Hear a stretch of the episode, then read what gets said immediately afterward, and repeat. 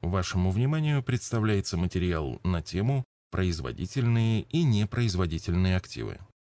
Вариантов того, в какие виды активов можно вложить свободные деньги, на первый взгляд не так много. Средства могут быть инвестированы в бизнес, в том числе посредством приобретения акций, в облигации, депозиты, недвижимость. На них можно купить товары, золото, нефть и так далее, или валюту, антиквариат или драгоценности. Других вариантов нет, так как все остальные случаи – это производные от вышеупомянутых инструментов, например, инструменты срочного рынка. Для того, чтобы понять логику инвестиций профессиональных инвесторов, которые стремятся получать прибыль от вложений денег в долгосрочной перспективе, перечисленные выше виды активов необходимо разделить на две большие группы – активы, предполагающие создание добавленной стоимости, и активы, в которых отсутствует созидательная составляющая.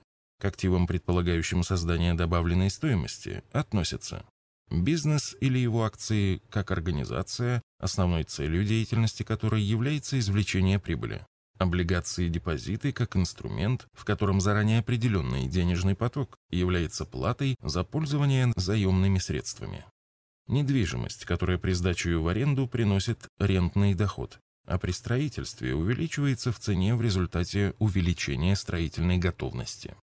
В свою очередь, товары и валюта являются активами, которые не генерируют денежный поток, поскольку сама природа этих активов не предполагает создание какой-либо добавленной стоимости. Человек, владеющий бизнесом или его акциями, облигациями или недвижимостью, может получить прибыль от своих активов в виде генерируемого ими денежного потока, в виде дивидендов, купонного и рентного дохода соответственно, даже в случае, если их рыночная стоимость не будет изменяться.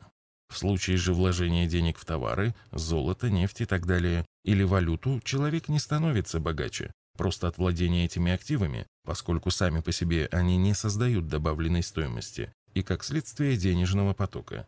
Исключением является случай с депозитами в драгоценных металлах. Весь расчет сводится к ожиданию увеличения рыночной стоимости этих активов, которая довольно часто определяется изменчивой конъюнктурой рынка или инфляцией. Таким образом, если активы, генерирующие прибыль, дают возможность инвестору зарабатывать от самого владения активом, то при приобретении активов, не генерирующих денежный поток, человек рассчитывает заработать на спекуляциях. В долгосрочной перспективе невозможно получать стабильную прибыль от игры на колебаниях стоимости активов, то есть спекуляций. Кроме того, стоимость активов, создающих добавленную стоимость, как правило, растет быстрее, чем стоимость активов, которые добавленной стоимости не создают. Это происходит потому, что помимо инфляции, увеличивающей стоимость продаваемых предприятием товаров, на увеличение выручки компании работает еще и увеличение эффективности самого бизнеса. Для большей наглядности рассмотрим сказанное выше на примере с золотом.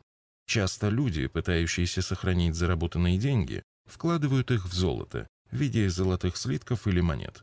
Альтернативой, которую видят очень немногие, является вложение заработанных денег в акции золотодобывающей компании.